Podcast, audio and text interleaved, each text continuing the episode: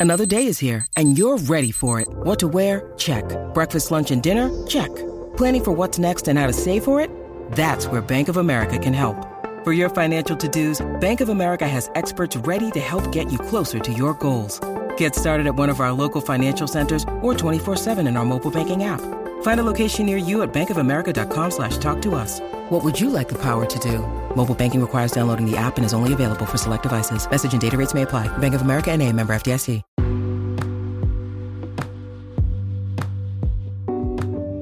Hi there and welcome to The Tint. I'm your host, Scott Fellman, for in hopefully enlightening journey into the world of blackwater, botanical, and otherwise natural aquariums.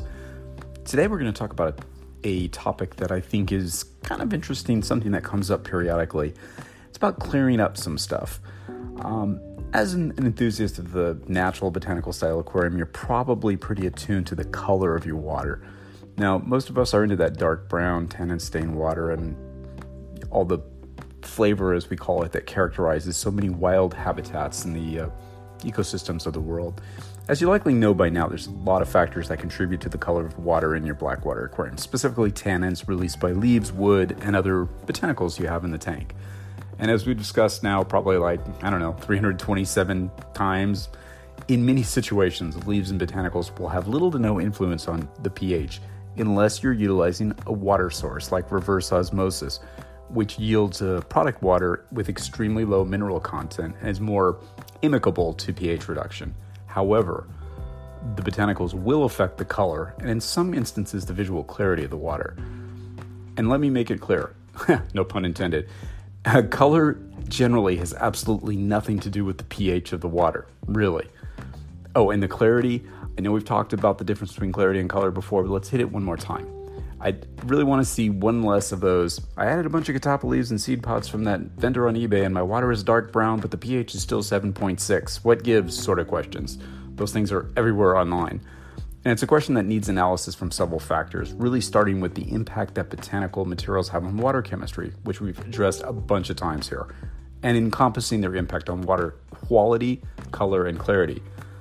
And much to the confusion of the aquarium world, they're all sort of interrelated. You figured it would be, right?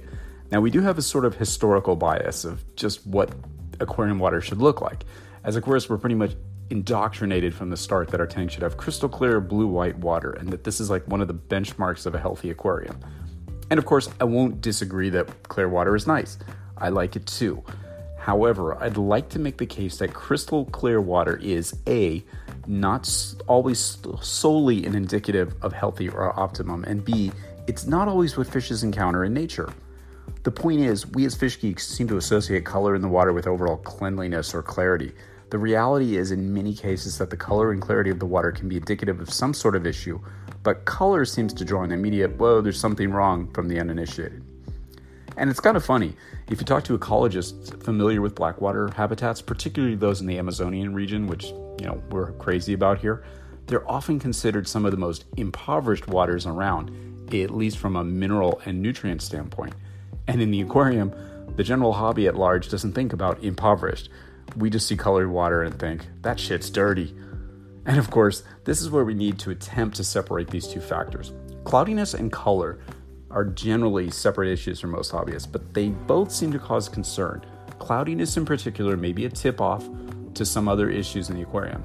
And as we all know, cloudiness can usually be caused by a few factors. Number one, improperly cleaned substrate or decorative materials like driftwood, you know, which creates like this haze of micro-sized dust particles that float in the water column.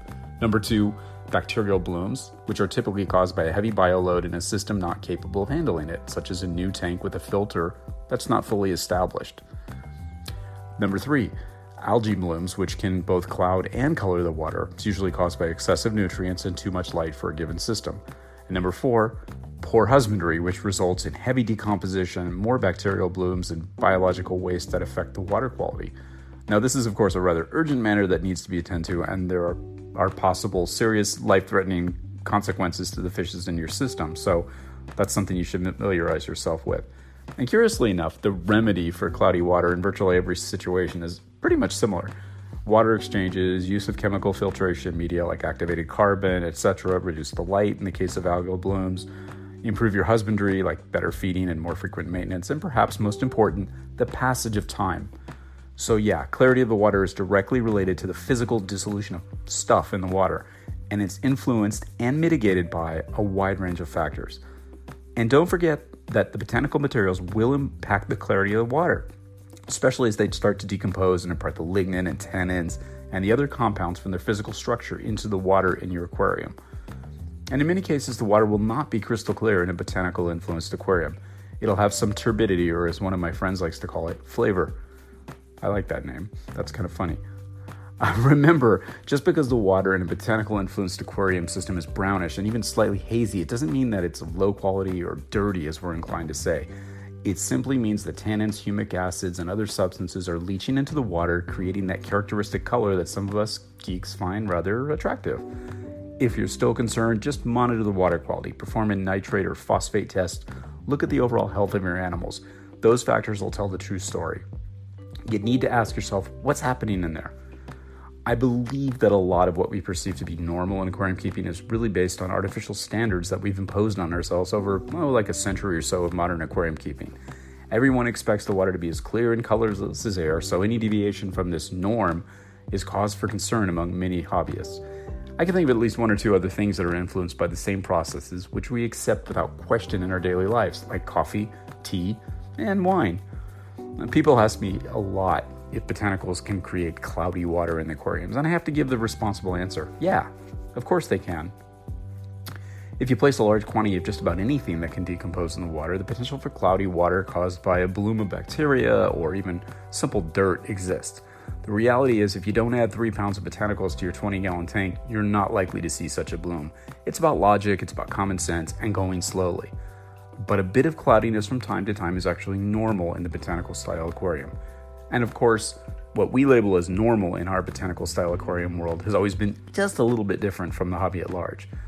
In my home aquariums and many of the great, really looking, natural looking blackwater aquariums that I see from other hobbyists, the water's dark, almost turbid or, or soupy, as uh, some people say. You might see the faintest hint of like hint of like stuff in the water, perhaps a bit of fines from the leaves breaking down, some dislodged biofilms, pieces of leaves, substrate material dissolving, just like in nature. Chemically, it has undetectable nitrate and phosphate, clean by all aquarium standards. Sure, by municipal drinking water standards, you know, color and clarity are really important, and they can indicate a number of potential issues. But we're not talking about drinking water here, are we? Turbidity. Sounds like something we want to avoid, right? It even sounds dangerous. On the other hand, turbidity, as it's typically defined, leaves the, open the possibility that it's not necessarily a negative thing. It's defined as, and I quote, the cloudiness or haziness of a fluid caused by large numbers of individual particles that are generally invisible to the naked eye, similar to smoke in the air. So, what am I getting at here? Well, think about a body of water like the Rio Negro, as you see in the photos on our website and elsewhere. The water is, of course, tinted because the dissolved tannins and humic substances that are present due to decaying botanical materials are all over the place. Now, that's different from cloudy or turbid, however. It's a distinction that neophytes to our world of the, uh, you know, should take note of. The rap on black water aquariums for such a long time was that they looked dirty, and that this was largely based on our clear water bias. And of course, in the wild, there might be some turbidity because of runoff of soils from the surrounding forests or incompletely decomposing leaves, current, rain, or lots of different factors. In the wild, there might be some turbidity because the soils from the surrounding forests. Let me say that one more time. None of these you know, possible causes of turbidity mentioned above in the natural watercourses represent a threat to the water quality per se. Rather, they're a visual sign of the influx of dissolved materials that contribute to the richness of the environment. So it's what's normal for that habitat. That's the area that we play in our Blackwater botanical style aquariums as well. So, mental shift required here. Obviously, in a closed environment that's an aquarium, stuff dissolving in the water can have significant impact. Let me try that again. Could have significant impact on your water quality. And even though it might be normal for a blackwater environment to have all that stuff in it, this could be problematic in a closed confines of an aquarium. I get that, especially if nitrate, phosphate, and other dissolved organic compounds start contributing to a higher bioload, bacterial count, etc. So I think we need to, you know, contemplate once again the difference between water quality as expressed by the measure of compounds like nitrate and phosphate, and then visual clarity. So we have to separate out the way our water tests from the way it looks. So my hypothesis on this, our aesthetic upbringing in the hobby seems to push us towards this crystal clear water, regardless of whether it's you know tinted or not, and we associate clarity with quality. So there's a definite clear water bias, and that's okay. However, I think it's important to consider these things in context, and particularly in the context of the natural systems that we want to replicate in our aquariums. And yeah, it makes sense to consider the roles of, bac- of botanicals in this process. Um, as we've discussed so many times, the soils, the plants, and the surrounding geography of an aquatic habitat are what really plays an important role in the, creating the characteristics of the water, like pH, TDS, alkalinity, but also the color, turbidity, and the other characteristics, even things like water flow. Large concentrations become physical structures in the stream or affect the course of the river. So, for example, lots of leaves. And of course, they have important impact on the diet of the fishes. Remember that term allochthonous input that we talk about a lot, um, which is food from the land surrounding the aquatic habitats, things that come drop into the water from outside of it. Remember the impact of humic substances that we talk endlessly about. Now, I can't help but wonder what sort of specific environmental variations that we as aquarists can create in our own little habitats. That's to say, variations of the chemical composition of the water in our aquarium habitats by simply utilizing different types and combinations of botanicals and aquatic soils. I mean, on the surface, this is hardly a revolutionary idea, right? We've been doing stuff like this in the hobby for a very long time. More crudely in the fish breeding realm, like adding, you know, peat to water, for example, or with aragonite substrates in, you know, rift lake, rift lake uh, systems, and you know, when you're trying to keep African cichlids, or with mineral additions to shrimp tanks. In the planted aquarium world, it's long been known that soil types and additives, clay based aquatic soils, etc., etc., impact the uh, water chemistry in the aquarium far differently than, say, iron based soils, and thusly their effect on the plants, fishes, and as a perhaps unintended side effect, the overall aquatic environment will differ significantly as a result. And that's an area that I think we'll see a lot more work being done on in the coming months and years It really pushes us to think a little bit differently and apply all that unconventional thought uh, to our aquarium work, doesn't it? And letting go of some of these long held ideas and mindsets and looking at nature as an inspiration in both form and function, as opposed to just looking at that other guy's tank for ideas, will I think that'll give way to a whole new generation of really natural looking and functioning aquarium biotopes that are really going to evolve and really change the state of the art of the hobby for many years to come. And I think that with a greater understanding of the types of environments our animals come from, that this clinical sterility standard that we've had for so long and the overall aesthetics is going to change. That movement towards biotopes and more natural appearing and functioning aquarium systems, I think it's starting to open the eye of a lot of people. And there's so many possibilities that exist when we move beyond our previously self imposed limitations. There's a lot of work to do here. And I think you're all right, part, you're part of it right now, aren't you? So stay resourceful, stay open minded, stay curious, stay creative, and always stay wet. Until next time, this is Scott Fellman. Keep it tinted. Have a great day. Enjoy what you're doing. Thanks.